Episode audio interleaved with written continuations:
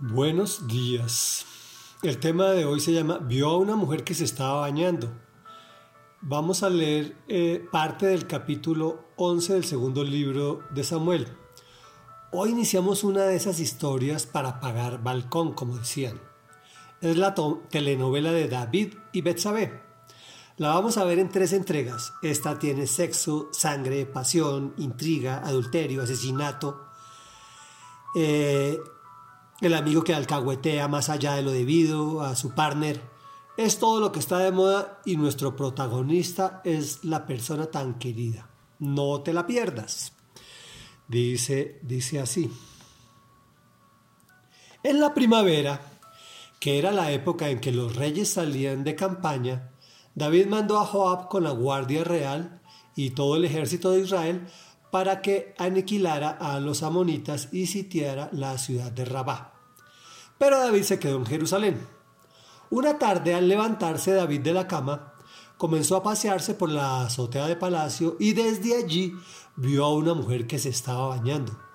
La mujer era sumamente hermosa, por lo que David mandó que averiguaran quién era y le informaron. Se trata de Betsabé, que es la hija de Elián y esposa de Urías, elitita. Entonces David ordenó que se la llevaran a su presencia, y cuando Betsabé llegó, él se acostó con ella.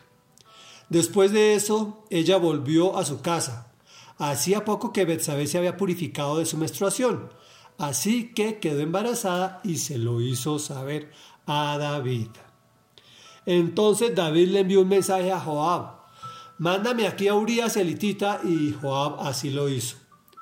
Cuando Urias llegó, David le preguntó cómo estaban Joab y los soldados y cómo iba la campaña. Luego le dijo, vete a tu casa y acuéstate con tu mujer. Tan pronto como salió del palacio, Urias recibió un regalo de parte del rey, pero en vez de irse a su propia casa se acostó en la entrada del palacio donde dormía la guardia real. Reflexión. Esta historia se puede analizar desde muchos frentes. Hoy me toca a mí. Ténganme paciencia. El rey David se toma unas merecidas vacaciones. De pronto no estoy seguro. No era la época ideal. Una tarde al levantarse, no sé si fue después del almuerzo o que se trasnochaba y se levantaba tarde. Tiendo a pensar que es por ahí más bien. Vio una mujer que se estaba bañando y la mujer era muy hermosa.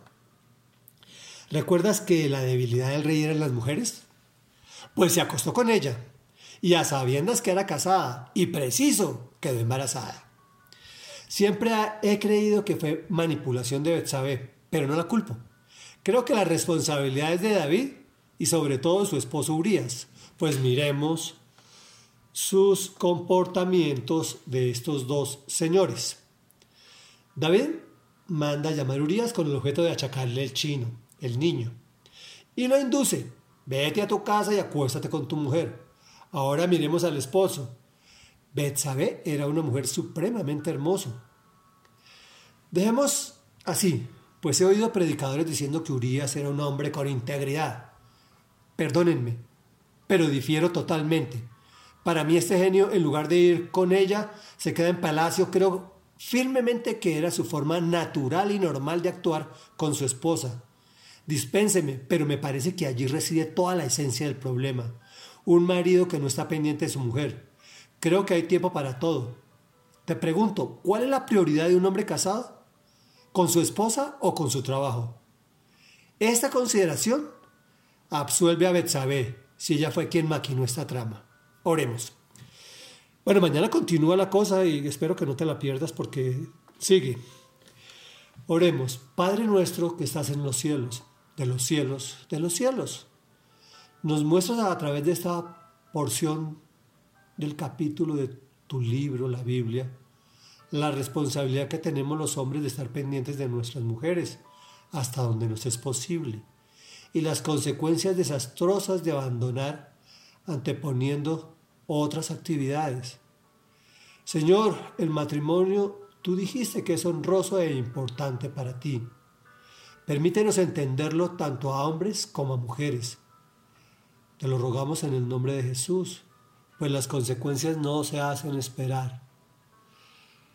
Danos sabiduría, danos fortaleza, danos entendimiento para que la base de toda nuestra sociedad, que es el matrimonio, sea bien manejada, por lo menos por tus hijos, Señor. Pero ojalá que pudiese ser por toda la población. Pero eso no está ocurriendo, Señor amado. Envía tu Santo Espíritu para que cambien estas circunstancias. En el nombre de Jesús te hemos orado. Amén y amén.